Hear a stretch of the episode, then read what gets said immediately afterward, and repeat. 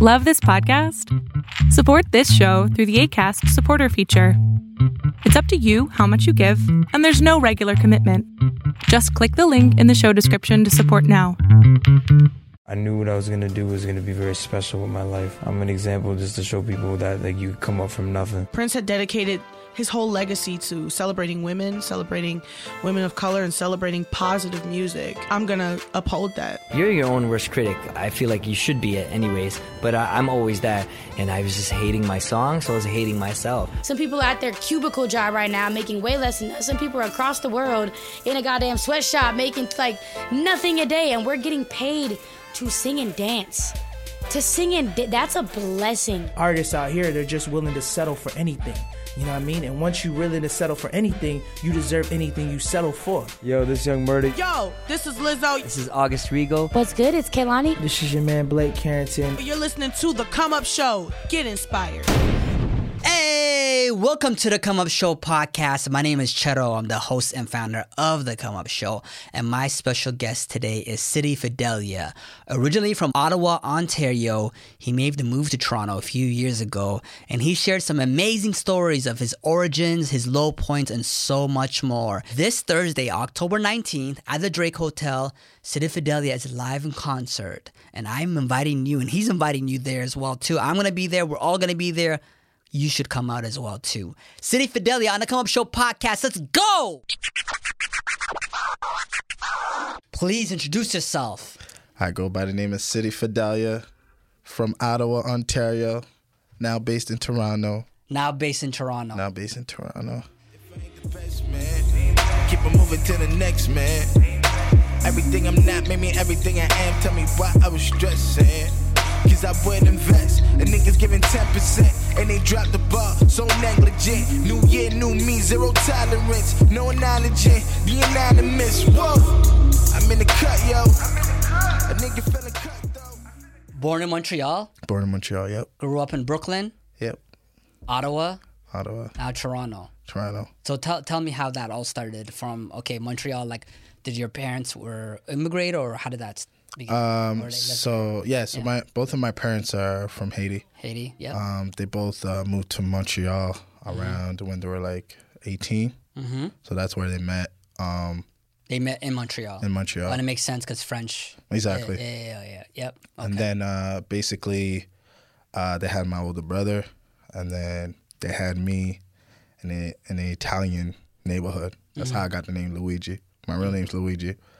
Um, plus, the my brother begged my parents. He used to play Super Mario, all the time. so he gave me the name. It comes from the video game, like legit. He, that's what I was saying. How do you became? How do you get the name Luigi as a black man? yeah, exactly. Yeah, it, it comes from the video game. It's Video game, yeah. and then also the Italian neighborhood is kind of you know. It kind of It like didn't seem weird. Like exactly hey, that- Luigi. exactly. Hey. That's why my parents were like, "Ah, all right, cool, you know. And like my dad was really into like fashion, so he loved Italian, like you know, Polo, Ralph Lauren, those Mm. things. So he's like, all right, whatever, let's give him an Italian name. But like my last name is Fidelia. So my whole la- my whole name sounds Italian, so people when Yeah. you see me like, okay, I was not expecting you, but um, I was expecting it. So then uh, from there, um, my uh, my family moved to Ottawa, and then um, for a couple years when I was young, I used to go to my aunt's house in Brooklyn. So I grew up with her for a long period of time. But how, like old, my how old were you around this time? uh, 11, 12, Okay. around there, and then um, then yeah, basically went back to Ottawa. Then I came to Toronto about three years ago. How did it? What uh, did it, Brooklyn have any type of influence on you? Yeah, man. Um, Yeah. In terms of um, when it comes to like attire, Attire, clothing. clothing, yeah. Yeah, um, yeah. So like shoes, like Nike Jordans are huge over there, Mm-hmm. and back then, um, you couldn't just go on the internet and you know get whatever shoes you want. So I used to go there and then come back to Ottawa and kind of like flex on everybody. Yes. sometimes like people be like, "Oh, where you get that from?" But sometimes people would hate because like back then, Converse's or New Balances, you you were getting made fun of in Canada if you were wearing those things. Uh, Converse or New Balance. Balances. When I was like in grade seven, grade eight, Yeah. people would be like, "Yo, what are you wearing?" But I'm like, everybody in New York is wearing these things. Yeah, yeah, yeah, yeah. Um, you're ahead of the time a little bit. Exactly. So that's what New York, the influence New Mm. York got on me. there was always that thing too. Like I, I know that uh, you know living close to uh, originally from London, Ontario. So like Detroit or Michigan is like Yeah. an hour and half an hour away. Yeah. And going to the states and copping stuff and coming back, especially back to school, was like Oh. you know Crazy. Yeah, I always loved like first day of school because Yeah. I, I would literally buy all my things in Brooklyn. Hmm. Like go like on a rampage in the stores. exactly. And then wait for the first like week of school. You just wear all your brand new stuff. Everything is planned out. exactly. Yeah. You're like Monday, Tuesday, the Adidas, Wednesday, the Fila's. You know, so Stun on them. exactly. It's a beautiful thing. Okay, so uh, Ottawa, and then you came to. Tor- You've been here for a few years. Yeah. So tell me a little bit about Ottawa, man. Uh, Ottawa is, is Other than, what I consider yeah. my home. Like, Okay. um, I spent pretty much my whole life there. Hmm. Um, I started doing hip hop there because I used to live right in front of like the projects, and we used to, you know, do the whole cardboard on the floor, break dance, rap battles. Hmm. So that's where I learned like pretty much hip hop Hmm. in Ottawa, and uh, when it comes to the scene, like I'm really respected in the scene over there, and done a lot in the community In terms of like what aspect? um, just doing, uh, you know, um, I do a Dapple Day every every year, and basically that um, charity is uh, for this individual that passed away in 2001 or 2002, I believe. He tried to stop a fight and uh, what was it? Do you remember his name? uh, Dapple, Oh, okay. Yeah. so they yeah. call him uh, they call it after his name. Yeah. Um, so I do that to just raise raise awareness for like violence and stuff, Mm. anti-violence, and um, yeah, and just like festivals like House of Paint or Yes. just little things like that. You know, I don't. Some festivals I don't even charge. I just come through and just you know Show love. show love because they show me love. Does, does Ottawa get enough love overall? Other than you know, obviously it's the capital. Yeah. right? But like, especially in the urban scene, like, what's that like, man? Um, There's not enough tough. concerts going through there. I don't think. Not enough. Yeah. Um, it's because I don't know. I was thinking the other day. It's I don't know if it's because of the economy there in the hip hop community. I don't know if people could afford multiple shows, or there's enough people to afford those shows. But yeah, it's hard because the main stations don't really support hip hop. Uh, The people that have the the power to make hip hop move forward don't really respect it.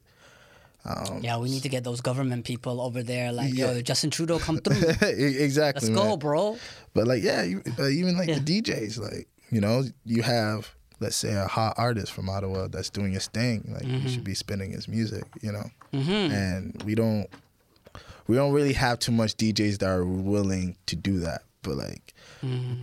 you don't really want to have someone in another country break a record from someone in your city before you. Yeah. And I don't know, as if I was a DJ, like those would be the things that I would fear. You know, I Yeah. would want to put on an artist. Do you think that's changed now as Canadian music and uh, has is on now, and there's more f- like belief in Canadian music? Has that changed locally in Ottawa? Um, Like people are now like, yo, let's discover our own. Let's be on um, what's t- going on. in terms of people putting on people, Yeah. I don't think it's changed too much. But in terms of artists stepping up their game and getting together and making like great music, it Mm. has changed. Like Ottawa, I can before you know I go through Spotify, I can maybe name three people that are good. But now there's like a good amount of people that are doing their thing. Mm. So yeah, I'm really happy. And speaking of Ottawa, and I don't know if a lot of people know this, but Belly is from Ottawa. Mm-hmm. Yeah, I, I looked up to Belly. Like Like Belly has quite a story, and if I interviewed him, it'd probably be a two-hour conversation because I interviewed Belly in 2007. 2007, yeah. That's, right? Like uh, when uh, the double disc album, The Revolution and The System, was two discs. Yeah. he was he was ahead of his time. Yeah. it was a double disc album, two discs. The Revolution was the songs that are politically conscious, Yeah. speaking of substance, and The System was the radio hits. He had a song that Pressure, No Pressure with no, Genuine genuine, yeah. And like songs that are friendly to the radio so he can be put on and so people can check out the revolution you know what i mean Yeah, like belly was do- been doing his thing Yeah. and now jay-z's talking about him in an It's crazy. Yeah, I was I was watching that. Like, Yeah. I, I seen him post that on his Instagram. I was like, Yeah. that's wild. You know, he he really worked for where he's at right now. Yeah. and yeah, um, it's like, almost been 20 years and he's like just coming up from the public perspective. He's been writing songs with the Weeknd and all of that. Yep. So when you see that, what is that like? Does that That's what does that make you feel? That's Yeah. like super inspiration because Yeah. I've watched him grow like from the beginning since he was like handing out his mixtapes. Like I still remember bars from his first mixtape that he dropped, Mm. and uh, it just shows like if you truly believe in yourself and you know what you're destined to be, it's going to happen. It might not happen now, it might happen five years from now, but it's gonna happen as long as you believe in it, Mm. and that's what his like career shows. Mm. And uh, yeah, man, uh, yeah, I look up to him. And you know, I love a lot of artists from the states, but on the real, if if I have someone that I could say that I was I wanted to be when I was young and growing up, Belly is one of those people. But see, the thing is holding on long enough. Mhm. Do you, City Fidelia, think you can hold on 10 or 15 years before getting to that level? You don't know your future, but like, Yeah. that's a hard, that must be like, you know, if Oh. you were to talk to Belly, he must obviously had some very low points, Oh, hundred right? percent. Like, he even step, stepped back from rapping for a bit yeah, to find another path within music. no, hundred percent. Yeah. Um, I was telling I was telling my boys this the other day. Have you ever seen the Batman movie with Bane? Uh, how, how, which one was this one? Uh, it's the one where he's in jail and he's trying to get out the jail. So basically, there's a, there's a scene where the, he's trying to get out the jail and he keeps jumping with a rope because that saves him from dying, basically. And there's a guy that tells him like the only way you could get out this jail is if you jump without the rope. But when you jump without the rope, either you make it out the jail or you die because you're gonna fall. And that that scene really spoke to me because I'm kind of like when it comes to this industry, like I'm trying to jump without the rope. Like it's either I'm in this industry or nothing. Like uh, that's what I, I I think my purpose is in this world. And um, in terms of you know um, being persistent with this, um, I believe I have that character just because I've I've seen my lows. Um, I've been through moments where I was like, you know, dead broke, no no homies around, you know, in Toronto, um, you know, you know they So recently. yeah, recently, like three three years ago, when Yeah. I first moved to Toronto, was my hardest moment because you know I pretty much all my homies were in Ottawa. I moved here solo. Um, I had I had a girlfriend that I was dating for like five years at the time. She lived here. Uh, she lived, so we moved at the same time, basically. You guys moved together We moved Oh, together in the city, but not in the same house, separately. Okay. separately. Okay. Um, and yeah, so pretty much like two weeks in that, we broke up. So like imagine like, okay, your homies are back home, the girl you're dating that you love, like you did everything for, just broke up with you, and then she lives down the street, but you can't really call her because it's over. Damn. And you you know, I just have like a futon at the crib, no Wi-Fi, and every day like that's what I'm facing. Like I'm facing not knowing nobody in the city, not making music because I didn't know no engineer or anything like that. Um, so yeah, it was a really dark time for me, um, and I was really trying to figure out, like, if I made the mistake of moving because around that time as well, I had uh, my brother just got like convicted, like during that time, and then you know I had my mom like stressing, not knowing if she could pay the bills or whatever. So I was like, okay, this was this the right move? You know, like because everything that I'm seeing right now is telling me that's not the right move.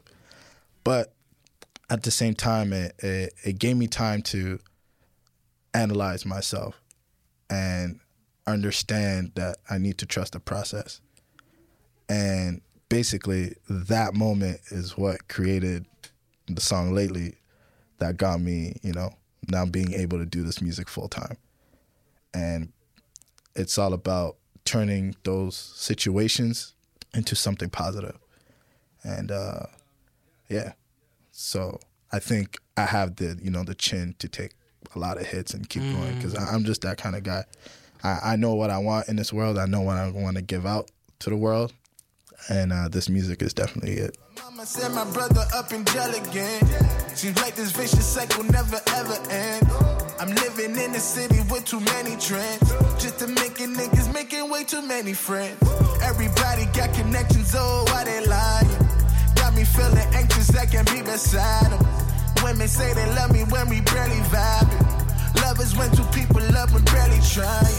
I don't know why I'm calling you right now.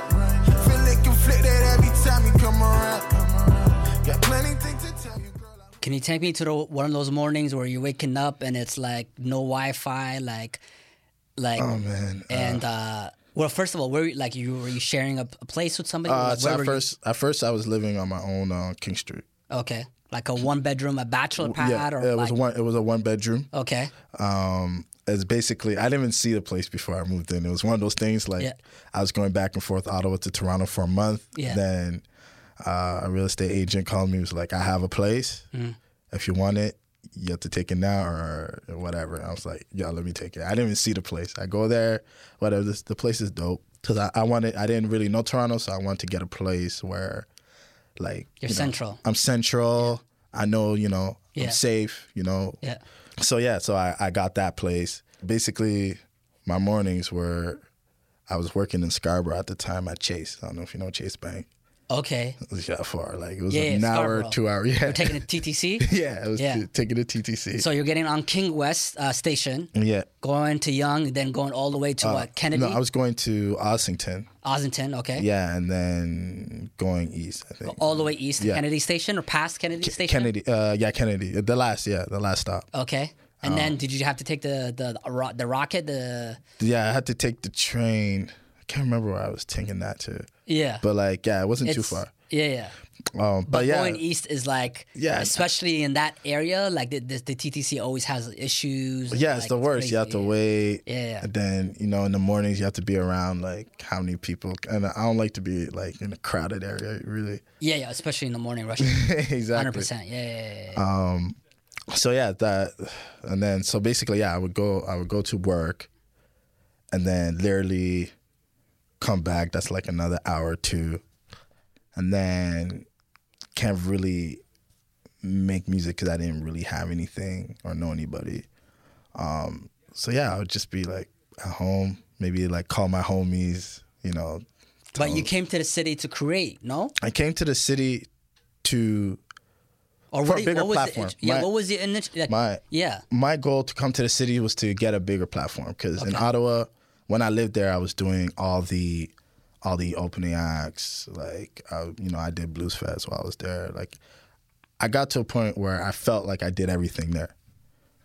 And what I've seen happen to people in my city is that they get all these things, then they start feeling, you know, mad nice that they're getting all these things. You know, everyone's giving them props, but then they forget that there's young cats coming up ready to take their spot. Mm. And then you know, once the young cats take their spot, you're no longer relevant. And I'm always been that kind of guy that's like, I'm trying to do something that is ahead. You yeah. know, You don't want to be stale. I don't want to be stale. So whether it's the sound of my music or the kind of business move that I do, I'm always thinking ahead. So it's like even the collaboration with the Japanese producer is kind of like I don't know too much people from Canada that has done that. So let me do something like that to just to create a conversation, do something new. And that's always been my thing. So I want to come to Toronto to be like challenged, to mm-hmm. be in a place where, you know, I feel someone's making better music than me or making better moves than me. So I could try to figure that out. Mm-hmm. But sometimes what you have planned in your head doesn't actually, you know, like translate into like what you think that's going to mm-hmm. happen. You know what I'm saying? So that's what happens for me. I thought I was going to move to Toronto. It's going to be easy, easy to network, whatever. And especially like the the Toronto that we know now, there's Yeah. a lot of energy, isn't there? Yeah, no, From your good energy. outsider perspective, you what, what did you see Toronto as? Oh, like it. It was. It did seem like it was on the come. I knew a couple people like uh, Junior T before I moved here and stuff Yeah. like that. So he helped me out a lot. But like, yeah, I was kind of like, yo, Drake, Drake Yeah. is killing it. Yeah. Weeknd is killing it. So I'm sure, like you know, And especially when these guys are shouting out Toronto like they are. like, Exactly. I see it in my American cousins who want to come here now. Like, yo, Exactly. Oh yeah, like you know, when they, I go they want to come here just so they could snap. I was running through the six with my woes. They want to do that snap. Oh man, They want to come here for that. Uh, Yo, what's crazy is that every time I travel, Yeah. any city I'm in, Yeah. I always hear either Drake or The Weeknd, like in a car or something. Like, Yeah. and even when I tell people from Toronto, that conversation is so easy. It's just so smooth because they're just kind of like, oh shit, Hmm. like I need to know someone that is in Toronto. Yeah. So it's one of those things. It's like to Ottawa, like to Ottawa, Toronto's like New York. You know what I mean? The same way New York is like for Toronto. You know what I'm saying? Hmm. So that's why I saw. I was kind of like, hey, I'm gonna come to Toronto and basically do the same thing I did in Ottawa. Like you know, work my way up, work my way up. Um, but yeah, it wasn't it wasn't that easy when all those things just happened at the same time. You know, the girlfriend, my brother, my mom, all those things at the same time. So then, um, so I was like that for a couple months, like just in a dark place. Um, the only thing I really did, I would like, you know, chill, hit up my boys, express myself, let them know what I'm going through. I even had some homies that would come up to see me and just make sure, like, yo, yo, this guy, I want to make sure this guy's straight. You know what I mean? Like he's good. But it's just always been like my character to like, yeah, no matter, no matter what I'm going through, like I, I kind of like consciously tell myself like, this is just a moment, and uh, that's what I do with everything now. You know, like, you know, when I'm missing a, a big show, like I really want to go to, I tell myself, it's just a moment. Like everybody's gonna go back to their normal life after this. Like it's cool. Like just f- trust the process. It's cool. So yeah, man. Um, Those are the things that you t- keep telling yourself. yeah, it's it's important because if you buy into all the hype, you like as an artist, you're gonna kill yourself. Like it's because you're you're gonna constantly be on social media. You're gonna constantly be on Facebook, Instagram, see people shining. Yeah. That's all you're gonna see. You're not gonna see the downfall. You know, you know what I mean. You're not gonna see the negative, the, uh, the depression, the Exactly. brokenness. You're not gonna the- see that. Yeah, yeah, yeah. You're not gonna see that, and then you're gonna be like, "Oh, this guy's doing his thing. Why am I not doing my thing? Mm. You know, why am I not getting as much likes, and all these things?" True. How do you deal with that, bro? For me, Especially as an artist, for me, I'm and like, especially as an artist, if you think you're better than that artist who's getting on. for me, it's like, yo, that, I know you must think like that. No way, no artist doesn't think like that. I'm nicer Yeah. than that guy. you know what? Yeah. Not really though. Like, Okay, to be honest with me, it's all good. no, uh, no, yeah, like if you're not, then uh, it's all good. Yeah, like no, I'm being 100 with you. I, I don't really look at. He's like, I don't believe him. uh, no, I like. I kind of look at it like, yo, that's that's them. I'm, I'm doing me, you know, because like if you were to ask anybody, even in Ottawa, if like I'd be like one of the ones that like, are doing their thing, most people would have been like, no, just because I always went against the grain in terms of things. So I'm always been the kind of guy that just like yeah trusted the process and told myself like you keep doing your thing things are going to happen you know? And uh, even the, suc- the the success of like lately i didn't i didn't know nobody i still don't know industry people. Like i go to these industry events i know nobody you know but it's organically happened because of hard work respecting people that's one thing that's important in this industry you know because you never know who's going to be who you know that's one of the things so And that song lately, which is also a music video, that's I think what like uh, forty some thousand, fifty thousand views or whatever. Like, Yeah. uh, like uh, a bunch of people are commenting. I saw it from this channel. What is what happened? Oh, so Yeah. for for the YouTube channel, it's Yeah, uh the YouTube video. This, yeah the video. Yeah, it's uh this YouTuber from Ottawa actually. He's just Oh, like, really? yo, let me can I use it for an intro? I was like, yeah, for sure. You're from Ottawa. Yeah. It's whatever, you know. It's not. Yeah. Let's not make it about money. Hmm. Uh, but for on Spotify, it's at 3.6 million right now. all the songs at the, wow, Yeah, yeah. three point six million. Okay. Yeah. Oh. Um, so basically, yeah, we put it out. So basically, well, let me tell you the process of putting out this song. So we were in a position, well, I was in a position where I didn't really have money, but I knew I had a great song. So um, basically, me and my homies, we used to Airbnb one of our houses and then literally be like five people in a small ass room sleeping every weekend just to make some money to go to LA for the Grammys, meet people. Wow. In Ottawa. Uh, no, in LA. No, we used to do this in Toronto. Okay. So my con- the condo I was living in Toronto, we used to do that. The condo that you, you the King West condo. yeah, the King West condo. Yeah, so okay. my homies used to rent out their condo, Yeah. come to my house. We all used to sleep in the small ass room, Mm. and basically to make money to promote the song, Wow. travel. Oh. Yeah, man. That's that's Those that's are, how we made our Those money. are man. day ones right there, bro. Yeah, hundred percent. Like Your homies Yeah. would rent out their condo. They would Yeah. leave their spot, Yeah. come sleep at your spot, Yeah. so they can make money to support your music. 100%. Oh my god, bro! man, those are my ride Shout out- shout them out, man. shout out to my team ensemble. Those are my brothers. those are my brothers for life. Shit, bro. Yeah, Okay, yeah, keep man. going. And then basically even And what uh, are the rates? Let's just be what's what's what are they making? 100 200 dollars a weekend? honestly yeah. no honestly we we split the bread bro like whatever bread i have right now we split that like Mm. like right now like the goal is to get the whole team not working but right now there's two of us not working Okay. and then obviously we're gonna grind more until we could get more people not working their nine to five and doing their thing um, Put the whole team on. So what yeah. position is, is is everybody playing then? um so, You're the artist. so i'm the artist so we have a collective called ensemble Ensemble. ensemble yeah Okay. um so two Which means team? Or means no? together in French. Together. Okay. Um, so we have a, a lady named Simone. She does a lot of our graphics designs and stuff Okay. like that. Yeah. Really cool people. Uh, my bro Stan over here, he's like the creative director. So Mhm. he kind of directs all the artwork and all that stuff and the vision for this team as a whole. Mm. And then there's Aiden, uh, my manager. Um, yeah, he kind of like yeah puts his input, networks. He's the networking king. He's always in the streets, Mm. never home. That guy. Mhm. Yeah, so we started this a year ago, a year and a half ago, and basically we outside of my music, we opened like a, a pop up store in Japan.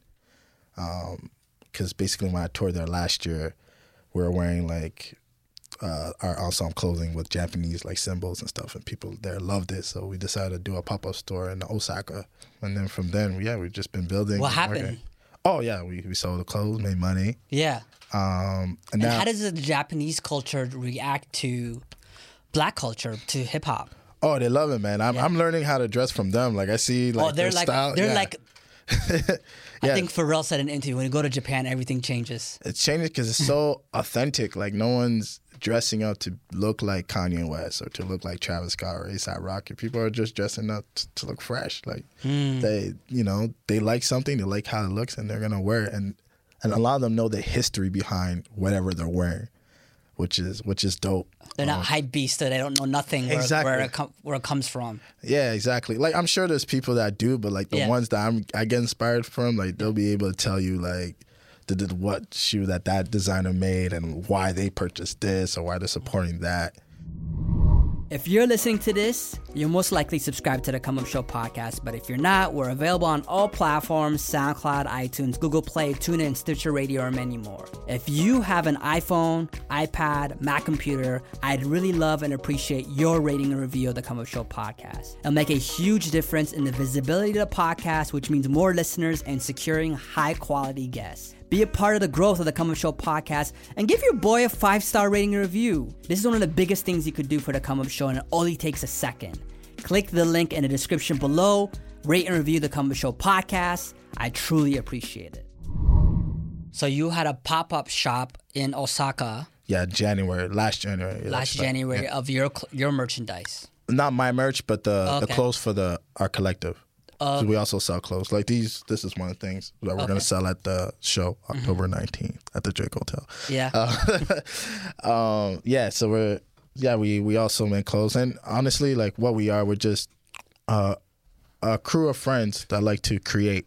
Because you know, I, um, you know, we're we've been trying to figure out what we are as a whole. Yeah. And a lot of people throw off, throw like throw out like creative agency, uh, collective, Mm. and then we're like, man, in reality, we're just a bunch of friends that likes to create, that support each other, and uh, yeah, that's what we are. And um, yeah, we're we're growing right now. We're we plan to do more things as a whole, but right now, I guess the the main focus is my music. Right now, we're just trying to express each like ourselves through the City Fidelia brand right now. Mm. Yeah, so yeah, that's where we're at. Your But yeah. team, your teams, teams are important. Good yeah, hundred percent. Yeah, the way we even became a team is uh, it was a road trip to Montreal, and then uh, Ottawa, Yeah, from Toronto. from Toronto. Okay. Yeah, so we all met in Toronto. I met Okay. Aiden. We went to Carleton University together, so I know Okay. him for a long time. Yeah. And then uh, him and uh, my other boy John, uh, that's a close friend of mine. I'm from France, And uh, yeah, so we all met in Toronto and decided to make this thing happen. Okay, so it seems like a lot of productive, fruitful things have been happening since you moved here. Then. Oh yeah, yeah, yeah, hundred percent. It was Okay. it was way worth it. Like I go back to Ottawa now. I'm just like, I look how people like are thinking, and they think they're aiming for the stars, but I'm like, you're not.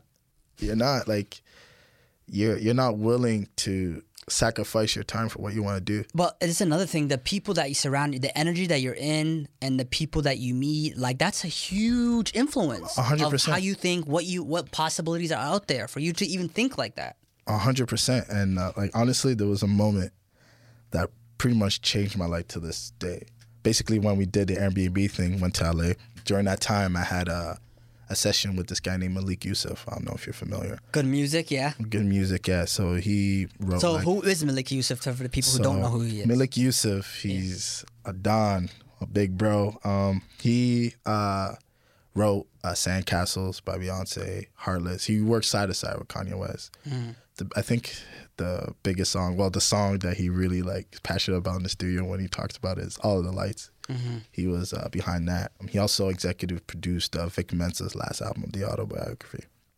Um, so yeah, I was in And the so he's a producer. He's executive producer. He kind of like he's really good with words and energy and feel. So Yeah. like he's also is he a spoken word artist? I yeah, he's, he's yeah. he's a spoken word artist as well. Okay. Um, but like basically from what I've witnessed, he's just the kind of guy like yeah, when you're in the studio with him and you know you say certain words, he's the kind of guy that's just gonna be like, okay, if this is what you're going for, this is what you want someone to feel. Like you might have to change that one word in that bar. You know what I mean? And he's just good with sounds and how to put things together. And you how need did, that. So how did you meet him up? Like how did you guys link up? yeah, that time I think we kind of snuck into some kind of Grammy event, some Grammy ASCAP event, and he was there during the Grammy weekend. during Grammy weekend. Last last like uh, 20 two years ago, 2015. 2015. Okay. Um, and then uh, so whatever, I met him, we talked, and then we set up like a studio time. It's like, oh, I want to show you some stuff. Okay, hold on. So because people are always trying to approach other people, uh, what was the approach like? First of all, what you walk? you- Did you recognize him? Did you know who he was before you Yeah, approached knew, him? yeah, I knew who he was. Okay, you knew how how he looked, Malik Yusef. You knew when you walked up to him. Yeah. Tell me, take me through that. I'm Malik Yusef. What did you do? Uh, so so it's him and his manager. Okay. and um, so basically they're like, oh, uh, so I walked up to him. I'm like, hey, what's up? Like, uh, I'm a fan of your work or whatever. I was with my team, and then um, I was like, yo, I, I really want to work or whatever. So he gave me the, you know, the same thing that most people do. Like, yeah, my manager's right here. You know, he kind of swerved me at first, and then uh, I talked to his manager, and his manager like threw up like a pretty crazy number. He's like, yo, this this how much you gotta pay in order to work with Malik. And then that's how the conversation started. Then That's not a good start, is it? it wasn't, but the thing is, I understand. You know, you, Yeah. you always gotta, you know, I always put my feet in people's shoes and kind of like, yeah, I get it. Whatever. Yeah. You trying to make money? You don't really know me. Yeah. Then we we had a session uh, with Malik, and uh, we played him the music, and he heard it. He's like, shit, like this is some good shit. Like I could tell that you took your time to make this. And like yeah, and then since then we've built a really like anytime I'm in LA or whatever, he'll invite me to like Universal Studios to like work on projects or whatever. And we just anytime like, you know, I'm going through something or I have questions, I can hit him up. Um and yeah, we developed that relationship. And um about the day that changed uh my life. Um so I was in the studio with him. Then uh King Los came in. And uh King Los was like uh whatever saying what's He's up an to me. artist from where? In Baltimore. Baltimore. Okay. He used to be signed to a Puff Daddy. Puff, Bad Boy. Yeah, Bad Boy, yeah, Yep. Bad Boy Records. Yep. Um, so then yeah, he uh so whatever, he handshakes like Malik or whatever. And he was like, Oh yeah, Malik, what you working on? He's like, Yo, I'm working with this artist right here. And then he's like, Yo, play me some shit. So I play him Freedom. Mm. And then King Los is like, Yo, okay. I said, I even have a video. He's like, ah, okay, whatever. But then he heard a bar in one of my lines. I was like, uh, uh, reading the Bible because I'm really trying to find Christ, but it's hard when you're lost in the bright lights. So then he's like, so then yeah, he went to this whole conversation uh, about like you know his views on, um, I guess uh, you know religion or whatnot, Um, but then what I took from whatever, like it was a two hour talk. Uh, what I got from it was that you gotta really pay attention to the energy you give out, and because basically, when you're around certain people, they take from your energy and your and your vibes, and once if you give that out too much, then you won't have enough to produce yourself. So like so when I got back to like Toronto after like hearing that, I was kind of like, it's true. When I, you know, if when I'm trying to see people every two seconds, or you know, like you know, trying to make money to take out this girl and this girl on a date or whatever, I'm realizing that like my music's suffering, my my happiness is suffering. But when I take time to spend time with people that are willing to, you know, elevate me in life or like really care about me in life, I see that that's when I'm excelling. And uh, yeah, so that's what I really pay attention to when I'm uh, approaching this this life in general. Hmm. So when he said that, like, don't give to, can you rewind that? Like, can you explain that, break that down to me further? So he was basically uh, one of the things he spoke about is like uh, relationships. He's like in a relationship, either or, like whether it's the woman or the man, there's no there's no middle ground. It's either they'll make you or break you. And uh, he was just speaking of how about like how people get into relationships sometimes, and that's when you either see them like excelling in life or literally becoming a different person where they're not them anymore and they start losing passion over like what they what they really love in this world and stuff like that. So like that's what I really took from it. I don't want to say too much because I don't know, like you know, don't, don't I want it to go out, and you know he gets mad at me or something. But like, but uh, that's that's what I took from it. You know, what I mean? is uh, the thing about me is uh, when whether whatever conversation I have with people, I always go with the mindset. You know, you take everything with a grain of salt, right? You everybody has their opinion, but uh, yeah, from my conversation with them, that's what I took, and I'm kind of like, okay, so because I still I think I was still working on freedom, and kind of like trying to find ways to promote it. I was like, yeah, when I get back to Toronto, I need to you know focus on this music and really pay attention to my surroundings. Because before that, I was yeah going like out a lot for no reason, stuff like that. So um, In L- in Toronto. in Toronto, yeah, Yeah, yeah, yeah. Yeah, that's the thing because there's a million one things happening in Yeah, Toronto yeah. and obviously in LA and in New York, every, uh, all these cities. And you you do have to be selective. I actually Yeah. was when I started out on my hustle of the come up show. Yeah. I did it. I went everywhere to promote myself, but now I'm much more. I'm so much more selective. Select, exactly. After I put in years, I know where to spend my time, and I'm strategic. Yeah. I am going to this event because this person is gonna be there, and I'm gonna link. I'm gonna get something out of this, exactly, or it's just gonna be good people that I like that I'm gonna be inspired by and connect with. exactly. And Right? how, how do you, Yeah. how, how do you feel once you made that Uh, that transition? it- oh yeah, my energy. Um, um s- yeah, uh, yeah, be, be- because there's only so much time in a day, exactly. and you need to uh, know the difference between like working in the business and on the business. Yes. right? There's there's got to be time for vision, for strategy, for how to take yourself five steps further. Yeah. You put that together, and then you can go do the grind. Because you can be hustling and grinding every single day and got not really get anywhere if you don't have that vision, that strategy, the vision. What am I trying to accomplish here? What am I trying to do here? Yeah. Like th- those type of things because I, that's also one thing that when I first started out, Yeah. I was doing everything and I could work every day, all day, every day. But I'm like, all right, I need to take st- stop, take a break from that, Yeah. and then say, okay, where am I taking the business or where am I taking this? Exactly. How can I take it further and higher? Exactly. And the thing is, And how can I make it sustainable? Exactly, and and that's that's where I was at before I went to LA. It was oh like okay I'm I'm gonna go here go here just go out for no reason you know just whatever to to be around people or whatever it is. But the moment I made that switch, like what was important to me, which is music, I saw that change like drastically. So it's like there's no reason for me to now change And when I see like that works, you know.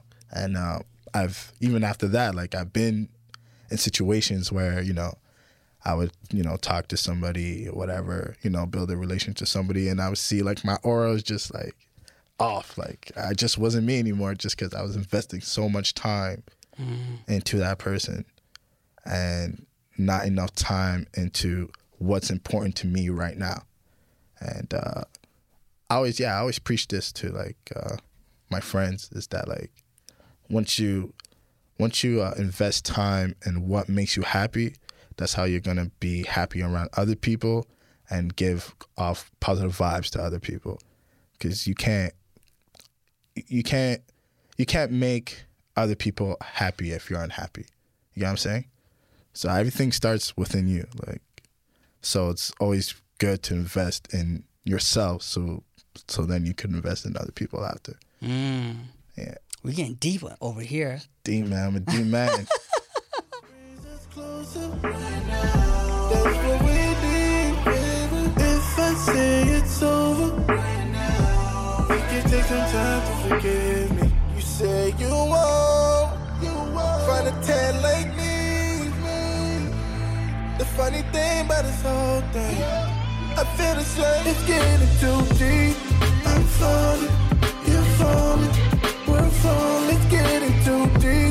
I'm drowning, you're drowning, getting too deep.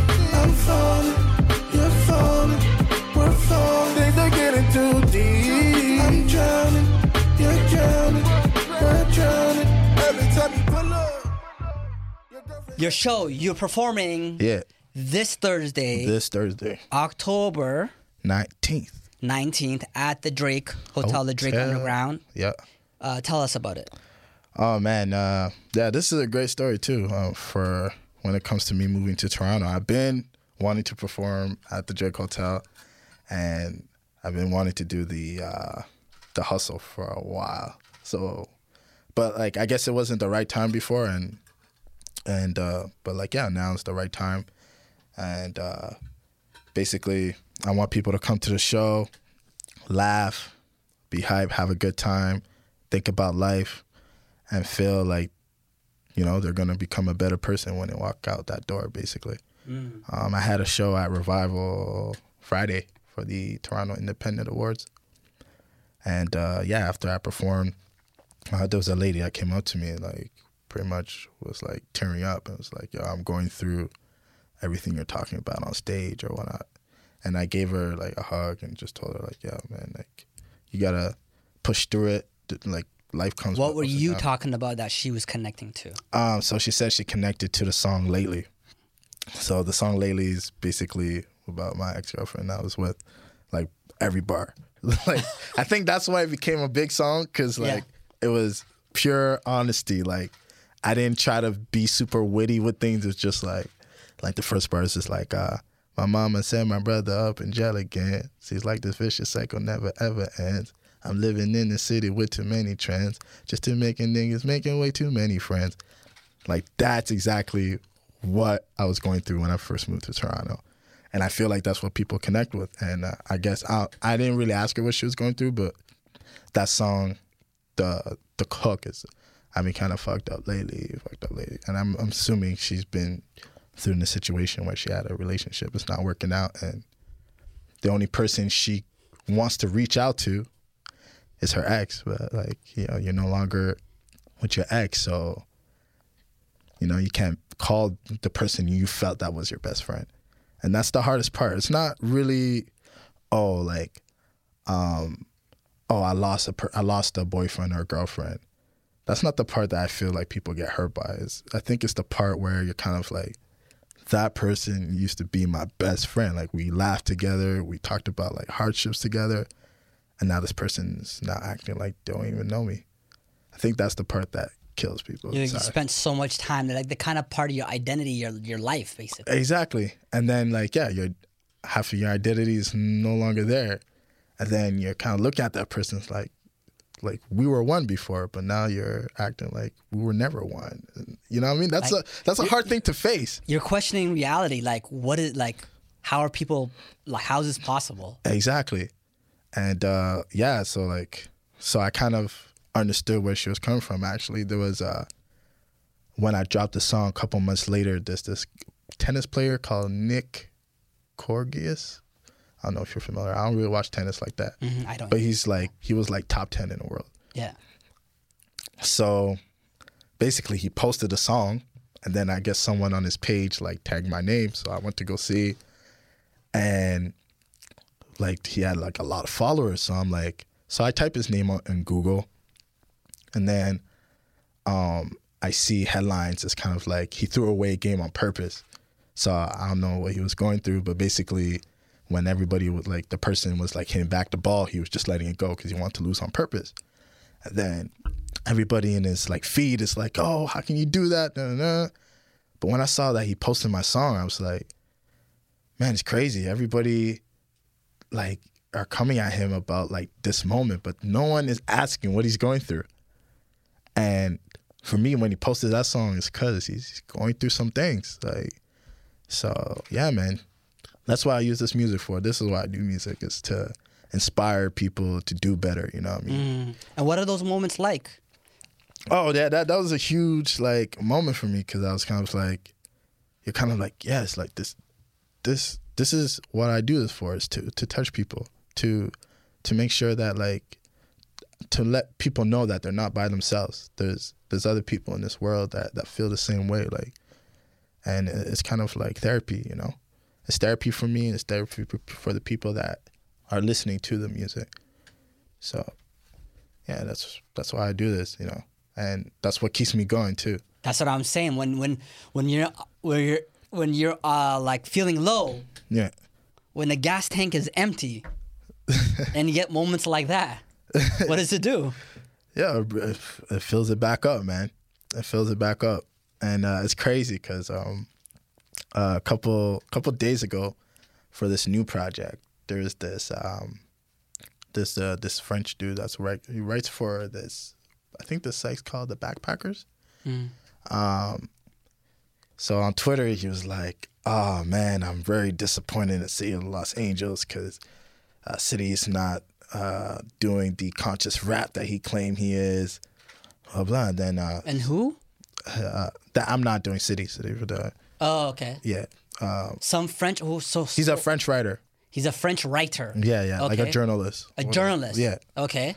in Montreal or something like that. uh, or- France. In France. Yeah, He follows your mu- he follows, follows your my music. follows my and, music. And he he posted that he's he's disappointed in my last City of Los Angeles project. okay. So, me, I was kind of like, okay, cool.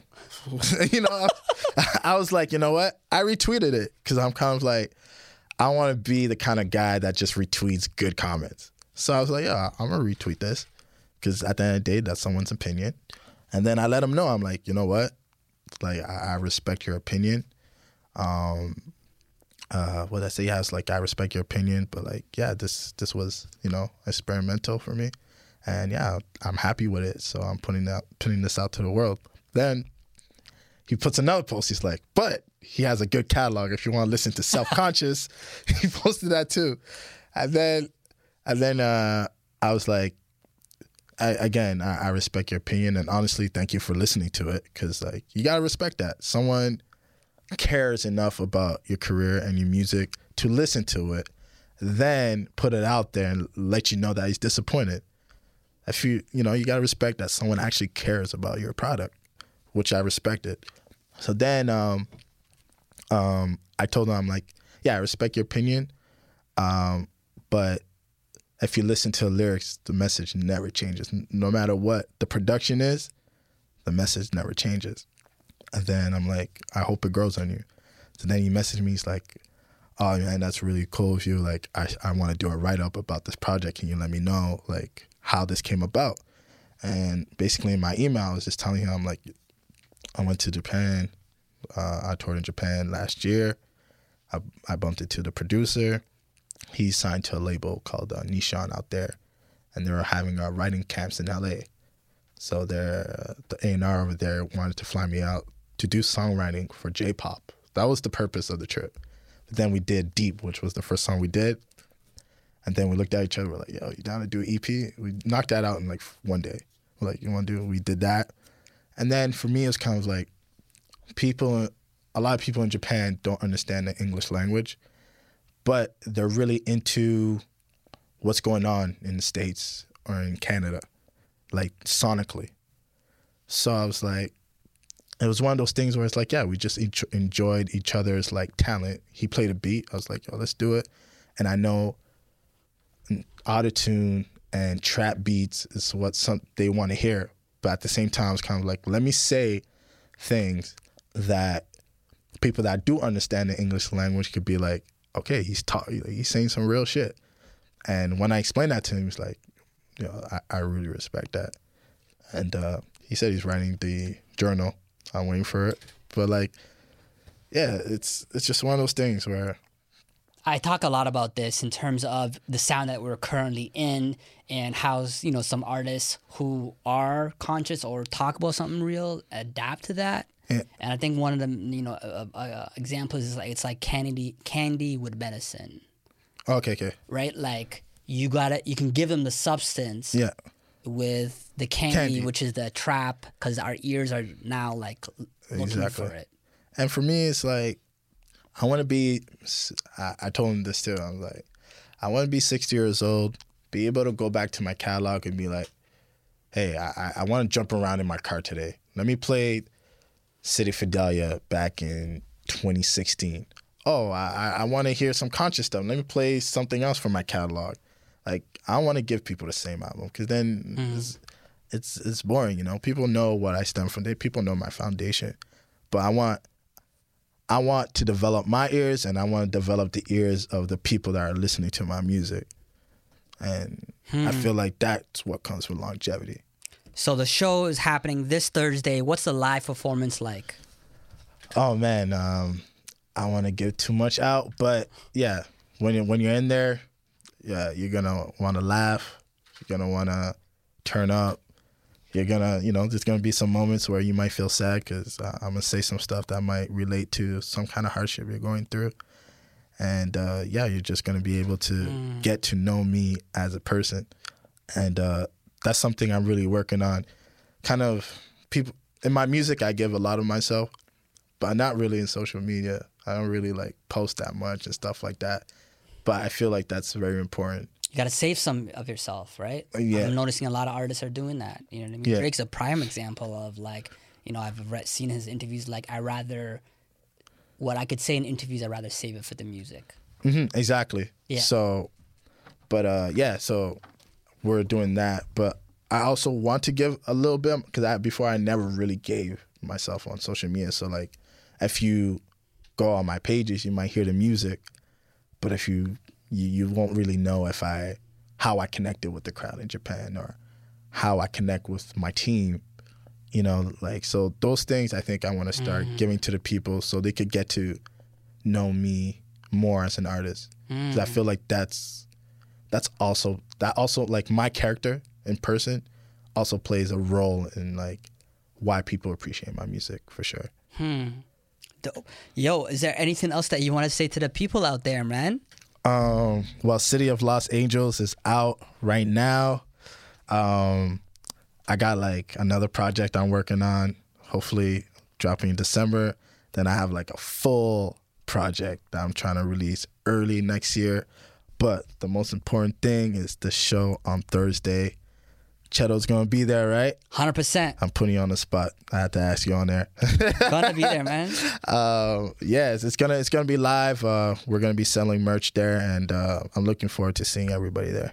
Beautiful. Yo, thank you. Thank you Thank- for making music of thank- substance and thank you for making music that I, you know, when I uh, heard your music three Yeah. to four years ago and then saw you perform for the first time at Manifesto, Yeah, I was like, wow, I made a good choice. yeah, cause you, you you did take a risk though, because you, you didn't. I just moved from Ottawa. You didn't really know me. I didn't really make that much noise in the in the city or Yes. whatever yet. So like, I like, saw you. something when I saw the live performance and the whole band, I'm like, you went all in. You probably paid more Yeah. for the band than you were getting paid. A hundred percent. Yeah, that that dig deep in my pockets. But at the end of the day, I did it for the people, and you know, to represent you guys. You know, if you're taking a risk on me, yeah. then might as well. I should show up. Invest in yourself and you're showing like, yo, this you you're not here to play. Exactly. Exactly. Jeez. City Fidelia Hey, on the man. Come Up Show. Thank you very much, bro. Thank you, man. What did you guys think of my interview with City Fidelia on the Come Up Show podcast? Come out to his concert this Thursday, October 19th to support good music. If you're listening to this podcast, you obviously support good music. And yo, I want you to mark it in your calendar. Thursday, November 16th, we're announcing a special, special event. And I'd love to have you there. More details to come, but for now, Thursday, November 16th, put that down in your calendar. It's a concert, it's an event, and I'll tell you more about it in the near future. My name is Cheto. Thank you for listening. I'll catch you on next Wednesday. Peace.